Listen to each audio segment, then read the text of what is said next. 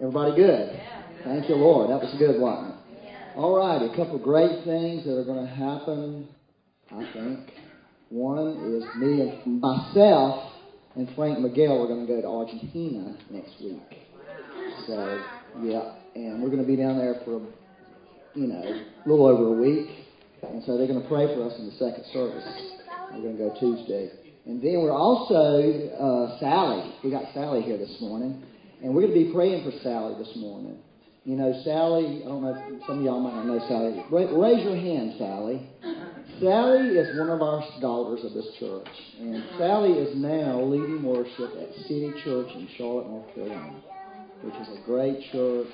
And Sally is really doing a fantastic job down there, uh, releasing the the love of God, the presence of the Holy Spirit into that church. And so that's uh, but we we never had the opportunity to really pray for Sally and send her out from this church.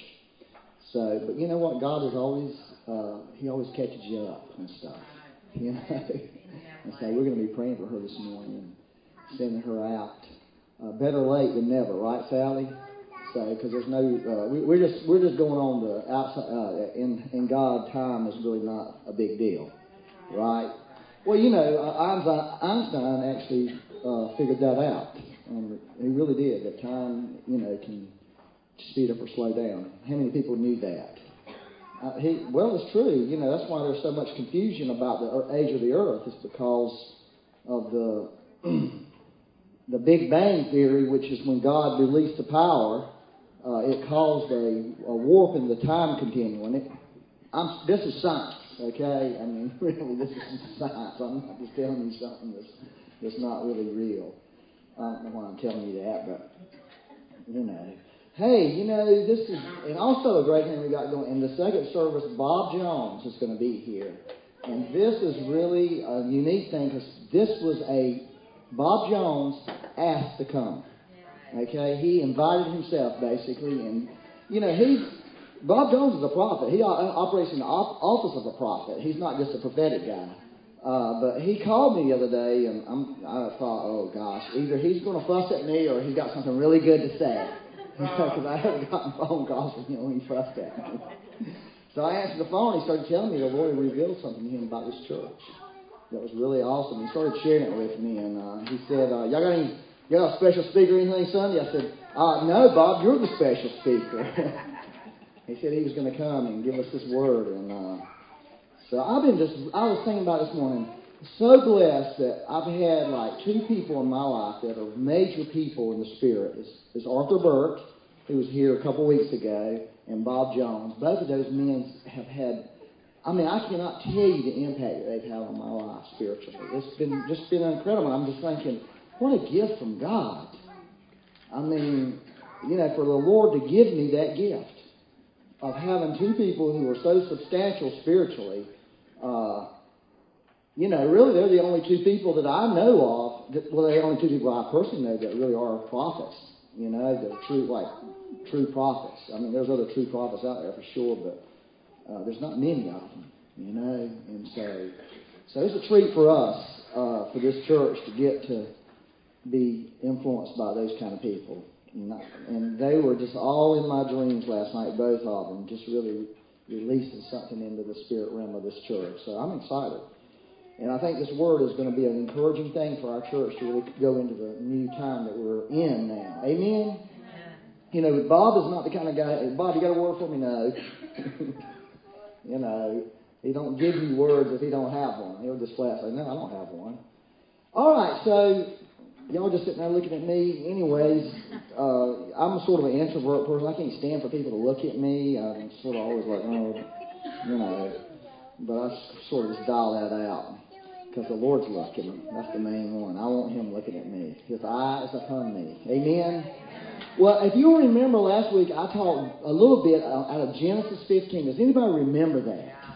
And if you weren't here, it was a great little short message, but I didn't finish the message. I kind of finished it in the second service.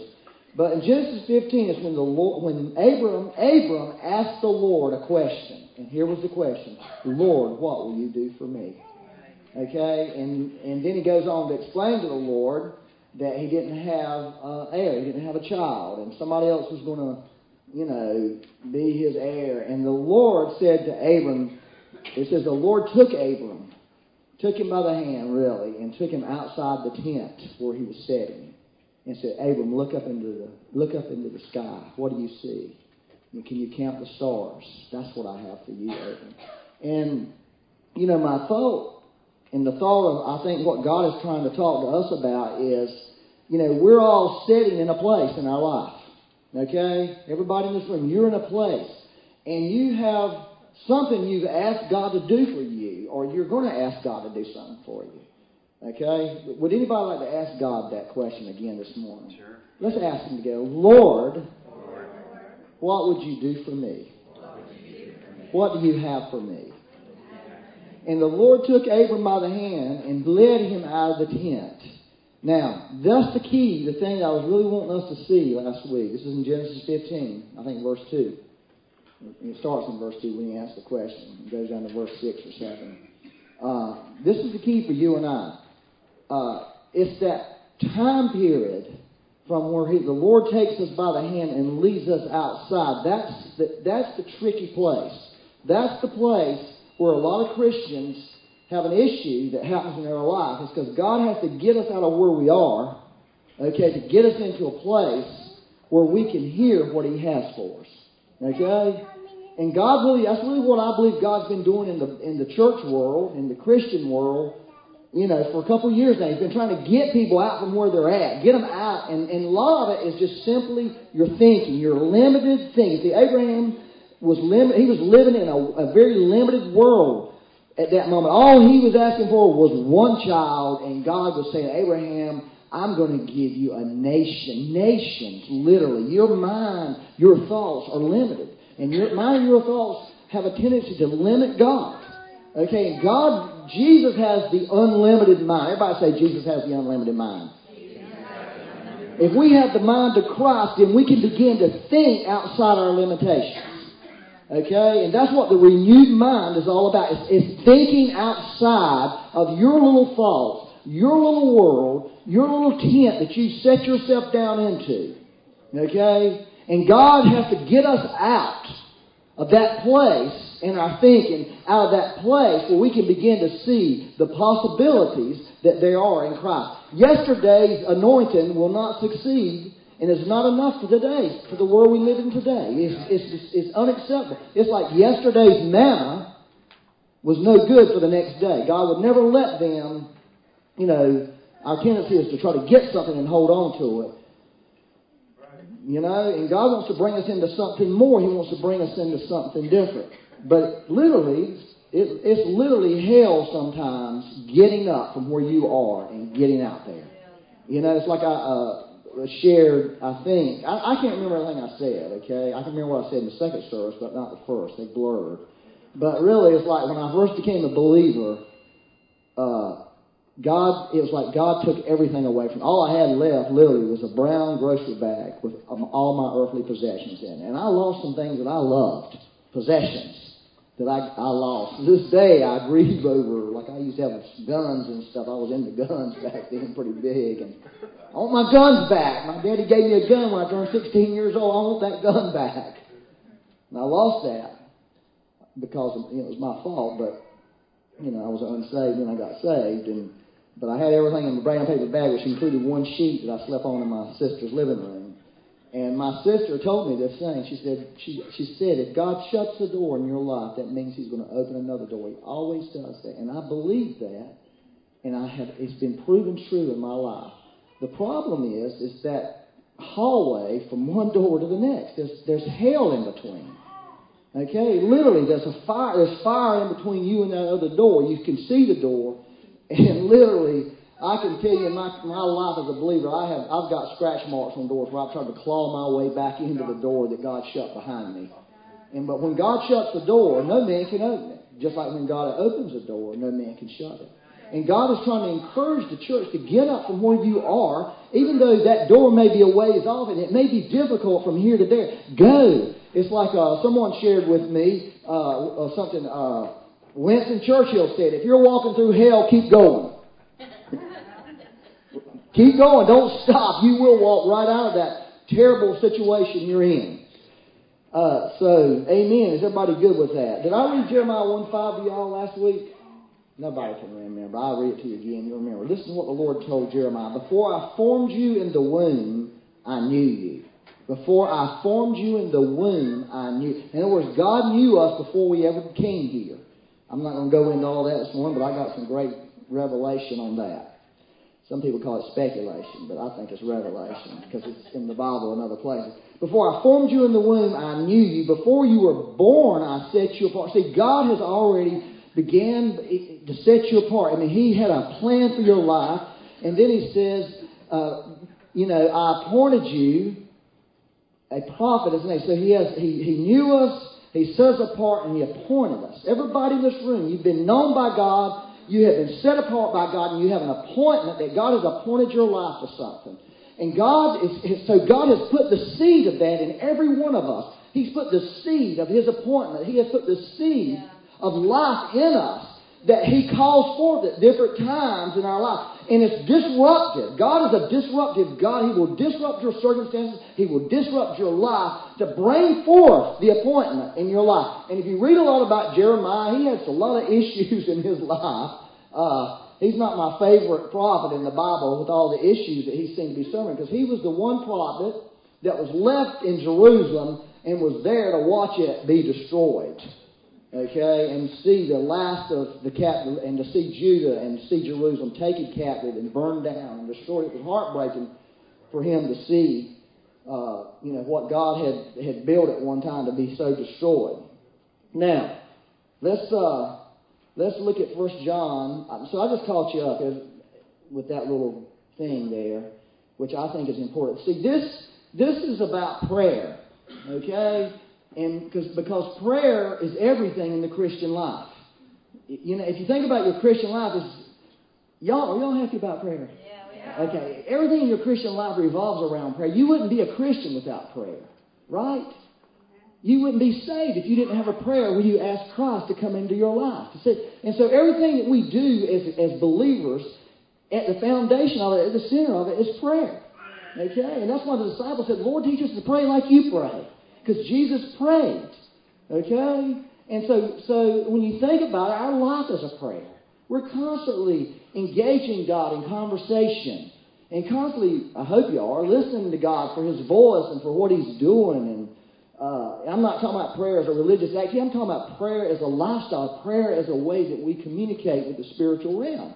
And so you know, for us to really get what we want, see, this is the truth. Everybody in this room, where you are, I, I know I said this last week, but it's worth saying again. Where you have created the world you live in. You have. Nobody else has. If somebody else happened to, it's because you gave them permission. You allowed them input into your life to, to cause your world to become what it is. Now that's really important. Because that tells me that I want to, if I want to change my world, I've got to change what I'm saying to God. I've got to change what I'm thinking. I've got to change my understanding. And I've got to change what I'm saying. Because your words create your world. Now, I know a lot of people don't believe that, but it is everywhere in the Bible. Right from the very beginning, God created the worlds. In fact, He says, by Jesus' words, the world is still held together. He's holding the world together by a word. If he decided to retract that word, the world would fly apart. And so he's given man the authority and power, and whether we use it right or use it not, not right, to create a world. And so once I heard this black preacher say this, and I thought it was great. He said, when you start thinking bad thoughts, put your hand over, over your mouth. Okay? And I think that's really great counsel. It's when you start having bad thoughts, negative thoughts, depressed thoughts, push down, don't speak them. Because when you begin to speak something, James tells us a big boat is guided by a little rudder. A great forest fire is started by a little match. That's a word. And so God wants to give us words that create a different life than we have. Are y'all following this? This is where prayer comes in. It's learning how to pray words that change your life. And God really is looking for people that He can invest stuff into to be able to change situations around them through a word. Are, are y'all following this? And see, this is where the church must go. We are wondering, one of the reasons we're saying, why is God not answering our prayers? It's because we're saying the wrong things.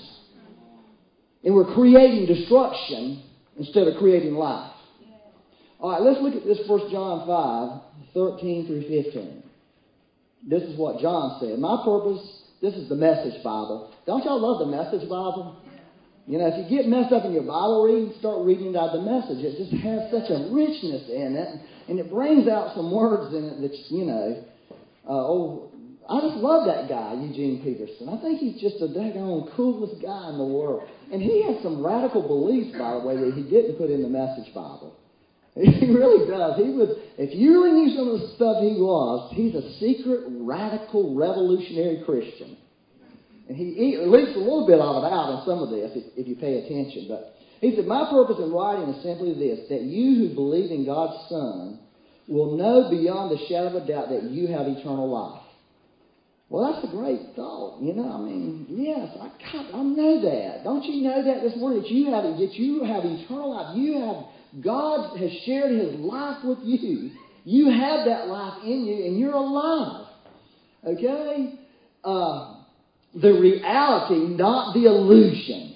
Isn't that powerful? The reality of eternal. The reality of eternal life is not that I got saved and I'm going to heaven one day. The reality is I am living that eternal life right this moment, and I'm going to live as if Okay, I'm not living from this world, I'm living from that heavenly world, that eternal world.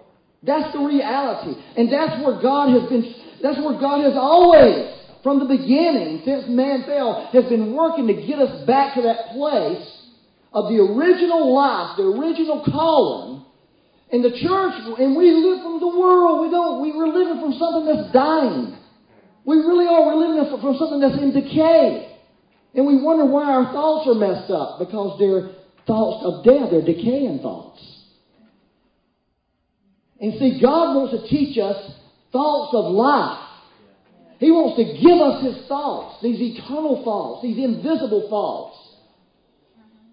And I'll tell you something, man, this is the key right here, the thinking God's thoughts. That's, this is the key for the church. Because when we begin to think His thoughts, then we can begin to really speak His words. We're not just parroting something. We're speaking something that has real power on it.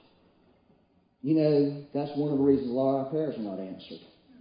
It's because we're parrots. We're not really speaking. We're not speaking what He's saying. We're speaking something else. All right, now listen. And how bold and free we then become in His presence. Anybody feel that? Boldness and freedom in the presence of the Lord. Anybody want that in their life, or do you feel intimidated and, and tied down in the presence of the Lord and worried about what everybody else is thinking and not really letting yourself go in the bold and free? Bold and free, man. That's what God wants us to be because we're always in His presence. As David said, I always saw the Lord before me. He's at my right hand, I shall not be moved. Therefore, my tongue rejoices. That's what he said. Because he lived in the presence of the Lord. And, and okay, freely asking according to his will, freely asking, sure that he's listening. Now, how many people have got that going in their life? That you're sure, not that God heard you, but God is hearing you. He's hearing you. God is listening to you. He's hearing your words. He's listened to your words. Now that's that's that's an exciting thing, right? That's a good thing. We want to know that God's hearing my prayer. God's listening to me. He's paying attention to what I'm doing. He's thinking about what I'm saying. And if we're confident, if we're confident that that He's listening, okay, if we're confident of that, okay, this is great. We know. Everybody say we know. We know that we that we've asked, what, what we've asked for is as good as ours. It's as good as ours. Now that's a, a God thought right there. Okay? Now, here's the problem with it being good as ours. It's between it's the door down there and the hell between. As good as yours, baby. It's an embryonic form in your heart. Okay, and what you do with that embryonic thought that God has given you. Now, Are y'all following this? Yeah. Okay. Now, because this is really where God wants to take us. He wants to create an army of powerful warriors that pray. Yeah. And when they open their mouth, power comes out of their mouth. Uh, you can always tell about a person by listening to their words. You can always tell where they're at spiritually by listening to what's coming out of their mouth. Because Jesus said that. Remember, it's in John 12, I think verse 37 or something like that. Your, by your words, you will be justified or condemned. Jesus said that. By your words. Okay? And a lot of people condemn their lives because they're speaking things or have spoken things that have created this bad world around them. And God wants to free us from that because we're, we're, the, we're the family. We're the family. Well, I'm into this. I'm into this prayer thing, okay? Because I want to change some things in my world. I want to change some things in my children's world, okay, in my grandchildren's world. And I want to change some things in this church. And once I begin to change it in my life, in my home, in my fam- immediate family, and then the church, then I can begin to start thinking about the world that I live in out here. You know, the United States of America. Okay? And begin to see something happen different in this country. But I've got to start here. So, um, there's things that hinder us. See, see, here's what we can do.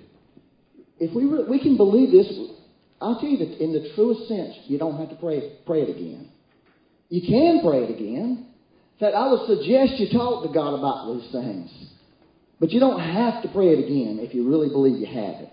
What you need to do is pray that God will cause it to grow into beyond the embryo and the enemy wouldn't be able to abort this thing. You know. All right. God has to prepare us because we're not fully ready. Now, here's something that I read last week that was really good in the Amplified Bible. Jeremiah 15, 16 through 19, which has been a famous scripture all my Christian life, extracting the precious from the worthless. But it became even more famous one morning when Becky read it to me in the Amplified Bible, and it sort of stung me when she read it to me. So this is something that hinders Christians from getting their prayers answered, okay? Uh, now here's Jeremiah. He's sort of mirroring um, Abraham's experience. He says, your, now he's speaking to God. Your words were found and I ate them, and your words were to me a joy and rejoicing on my heart. That's pretty good. That's a revelation. That's when God touches you, God speaks to you, you got something going in God, right? You're happy. Something has happened to you, and there's joy inside of you. For I am called by your name. O Lord, God of hosts. Now, that's a man who's on fire for God. I'm called by your name, Lord. And I am, I am happy. And you know what I did, Lord? I sat not in the sin of those who make merry, nor did I rejoice. That seems like a mistake to me. It seems like a religious spirit got on that man. Not knowing that God is a, is a partying, happy God and loves the merry house. You know? But this man has chosen not to be merry and not to rejoice. I fell alone. Okay, I said I separated myself because of your powerful hand was upon me. Okay, and so that don't sound right to me. That sounds like wait a minute, that don't sound like the Christian life that God's called us to live. Uh, your powerful hand can be upon us, do we have to sit alone? Do we have to be miserable? we've, Christian, we've made Christianity that way. We've made it a heavy, negative thing. Okay, and then for you have filled me with indignation, and that's the end result of that kind of thinking. You begin to accuse God of something. You begin to find fault in God. You started out rejoicing in your heart, something you had a call and you had something going in your life. Next thing you know, you're upset with God.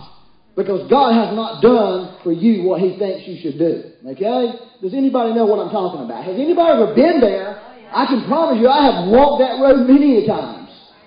Okay? Why is my pain perpetual and my wound incurable, refusing to be healed? Why, Lord, don't you answer my prayers? Why, Lord, aren't you doing the things you said you would do? Isn't this wonderful? Will you indeed be to me like a deceitful brook? You deceived me, God. You told me these things. like waters that fail and are uncertain. God, you're the most uncertain God, there is. Now, I didn't mention last week that God is a zigzagger. Okay, but this is not that kind of zigzag. This is talking about the character and the integrity of God and the integrity of His Word. That Jeremiah, who was saying, I ate them and they made me rejoice. They did something to me. But now he's saying, nah, now they're making me sick. Woo, boy, you can get nasty with God if you ain't careful. Therefore, now the Lord had, a, had an answer. See, sometimes you might have to sit down and have this discussion with God. Right? Sometimes you might have to get bad real with Him. Okay? In hopes of getting this bad stuff out of your heart and getting your heart back into the right place with the Lord. Therefore, thus saith the Lord to Jeremiah, if you return, now listen to this, and give up, give up this mistaken tone of distrust and despair. Mistaken tone of distrust and despair. And see, the church is ate up with that. Christians are ate up with this. You talk to them, talk to Christians a lot. Just listen to what they're saying. I just listen. Just listen to people's heart, and you hear this tone in their hearts. There's no hope in the, in the church about America anymore. I mean, good Lord, kill America. That's what most of them are really saying. Let's just kill them. Somebody drop a nuclear bomb on us. If you'll give up this mistaken tone of distrust and despair, then I will give you again a settled place of quiet and safety. Now, that's pretty good Settled place. That's what God wants to do for people. He wants to settle you and bring you into quietness and safety. That's security. That's rest. That's where your heart's not tore up and you're not full of this attitude towards towards the Lord. Uh, and you will be my minister. Okay? Anybody want to be the Lord's minister? Raise your hand if you would like to be the Lord's minister. I mean, because God's looking for people to be His minister. He wants people to. Now, that may not be a preacher or a pastor of a church. Don't get me, or a missionary to Africa, or some dark place. I mean, or a worship leader, or a doorkeeper, or any of that. It may not be any of that. You know, it could be. It could be all those things. It may be working in the nursery. Oh, shame on me, Lord. I don't want to do that. Anyways, no, not on me. I just don't really want to do that, Lord. I've already done that. I don't change diapers. You know how I used to change my kids' diapers? It's bad. I call it the hose pipe revelation. Becky would leave if it was summertime and they had a bad diaper, we would go outside. Drop the diaper on the ground and I'd hose them off. If it was wintertime, I'd take them to the bathtub, drop the diaper in the bathtub, and turn it on. And I was doing that while gagging every second. Hoping I wouldn't throw up. Like, Becky, why did you leave me here with these kids? And so, boy, one day she left me with Madeline, and she had a bad diaper. I'm thinking, know what am I going to do? I can't do this. I I've never been able to do this. Madeline, go change your diaper. Papa, will you come wipe me? No! I will not wipe you. You're a girl. I don't wipe girls. Go outside and I'll hose you down. it's sad. So anytime I'm gonna be keeping kids, have they used the bathroom? When was the last time? I need to know. There's nothing wrong with stomach, you know. Well, I'm gonna tell you why this thing happened. Okay, the very first, my oldest son, I t- we brought him home from the hospital, and I'm a new dad, and I'm thinking I'm gonna do the daddy thing, okay? And I took the little boy in there to change his little diaper. And I opened his diaper up, and I felt something hitting me right there. And then I noticed the wall getting wet. And I realized God had saved me by a millimeter getting heat in my mouth. And right then I concluded, I'm not doing this now. I don't care how sick this baby is. We, I'm not. Baby, come in here. This boy needs a diaper change. You know, so don't, anyways, back to the church and all the Christian world. So, anyways, Lord help us. I don't know how I got on that topic. It says, Give up the second time of distrust and despair. Then you will again be my minister. Oh, I got on the nursery thing. And if you separate the precious from the vile, the precious from the vile, cleansing your heart, listen to this, from unworthy and unwarranted suspicions concerning God's faithfulness. Unwarranted. Now, see, we have the suspicions about God. Isn't that not how Eve fell into the devil's trap. Questions about the faithfulness of God. Why is God holding something back from you? Why is God not healing you? Why is God not answering your prayer? Why? And the suspicion starts, sorry, suspicion, that would be bad, wouldn't it? suspicion rises in your heart towards the Lord about His goodness, about His faithfulness, about Him, about His intentions towards you. That's the vile. That is what pollutes us. And what the Lord was saying, uh, uh, Jeremiah, this stuff, your life's not going to work because of this. And you got to get this stuff out of your heart. You got to remove this stuff. Okay? And he says, if you'll do that, you'll be my mouthpiece. Oh, actually, you see, that's now that's talking about answer to prayer there.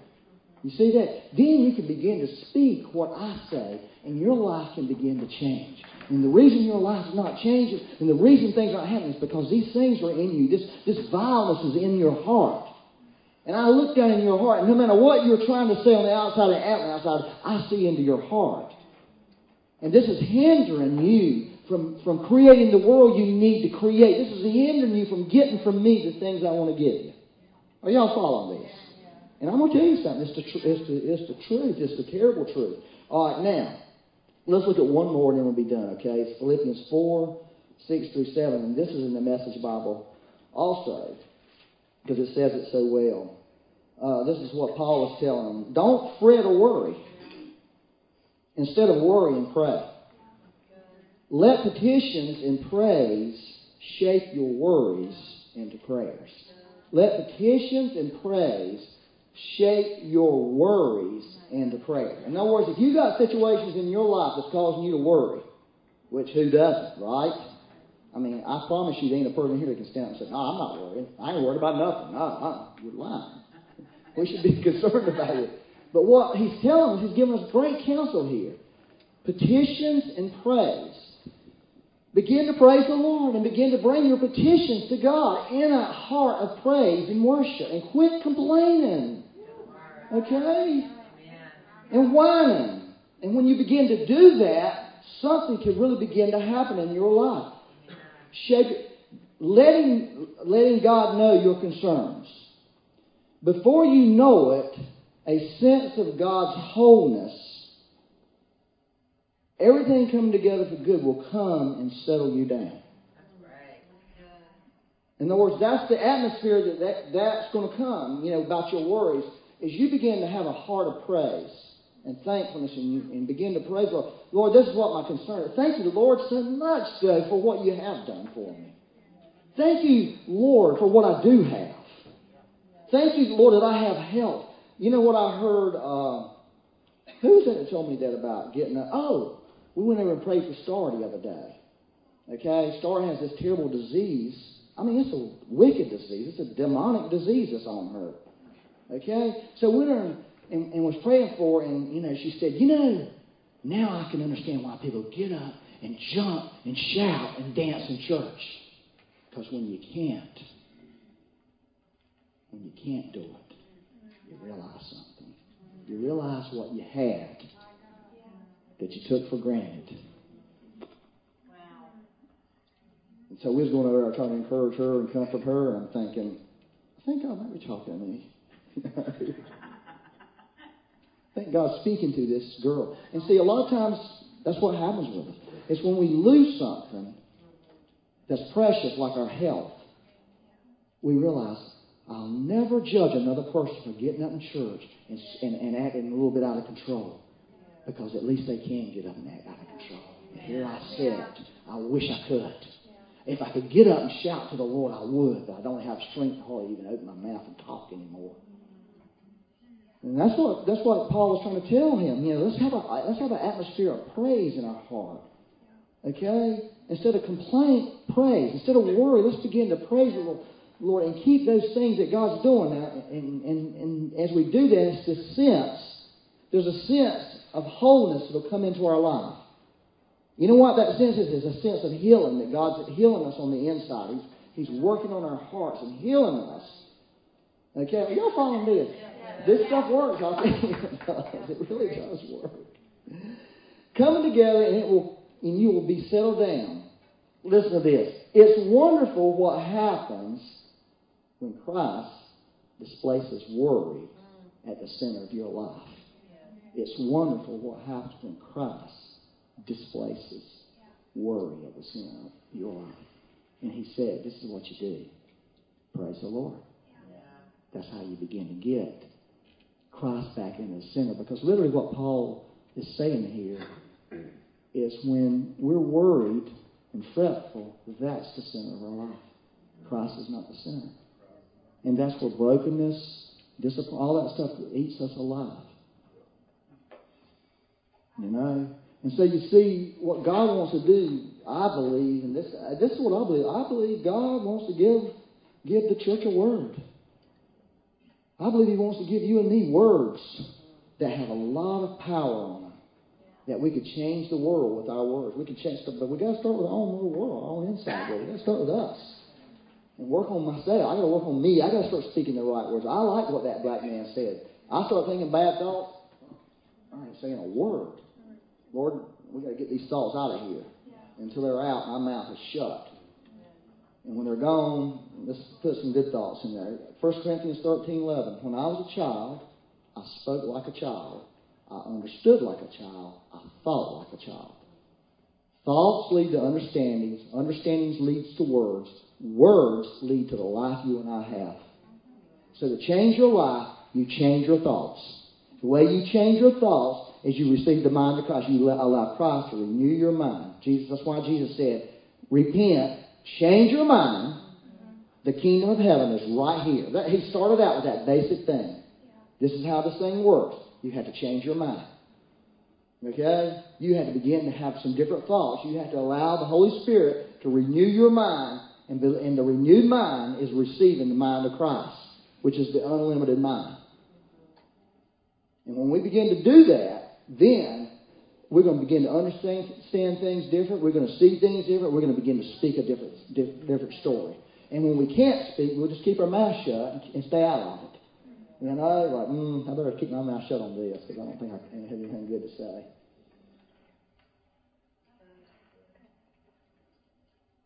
So that's what real prayer is, I believe. This is this is real prayer. This is the prayer that's going to going to change the world. This is a prayer that's going to cast mountains into the sea. This is a prayer that's going to heal the sick. This is a prayer that's going to keep people from dying. This is a prayer that's going to heal people. That's the prayer that we're looking for. Because I tell you what, this is one thing I never serve. I'm praying for people, they're dying. But there's going to come a day when I'm praying for people they're not dying. And then there's going to come another when I'm praying for the dead people that died that they're going to get up. I'm going for that. I'm not going to quit going for that. Ever. Ever, period. I'm to, I may be, I may die doing it. You know, I may fall over dead trying to, you know, do that. But I think anything else I think anything else is a major compromise and a major failure on the church's part because that is exactly what Jesus did. We're not following anything else. We're supposed to be following Christ. And if we're following Christ, we need to be doing what He did. Now, that may work a little different in your context, okay? But we still need to be doing it. However He shows you to do it in your cult context, your environment that God's placed you in. And He has a lot of wisdom to show us how to do it in a different context. Amen? All right, let's just stand up. Are y'all okay? Yeah. Let's ask the Lord one more time. Lord, Lord. what will you do for me? I want you to do something for me. This is what I want you to do for me, Lord. I want you to give me some new thoughts. I want your thoughts, Lord. I'm tired of my thoughts. I'm tired of what I understand. Lord, I'm willing to put my doctrine, my theology, all of it. Here, you can have it today. I'm done with it. I want something new from heaven. I want what you're saying, Lord. I need to see myself the way you see me. I need to see the Bible the way you see the Bible. I need to see Scripture the way you see Scripture. I need to see what's going on in my life the way you see what's going on in my life. I need to see my spouse, my friends, my job, my finances, my health. I need to see them the way you're seeing them, and I need to get your thoughts on them, Lord. So, Lord, this morning I'm asking you, right now in Jesus' name, I'm asking you for something different in my life. Okay, I want to change my life. I got some things in my life that need to be changed. Now, if you have something that needs to be changed in your life this morning, a situation or circumstance in your life, I want you to say, you can say it between privately to the Lord, but you do need to say it. You need to say, Lord, I give up that, whatever that is, I give it up this morning. My thoughts on that. my words on that. And I ask you to forgive me, and I ask you to give me a new thought. I'm changing my mind this morning so I can see a different thing.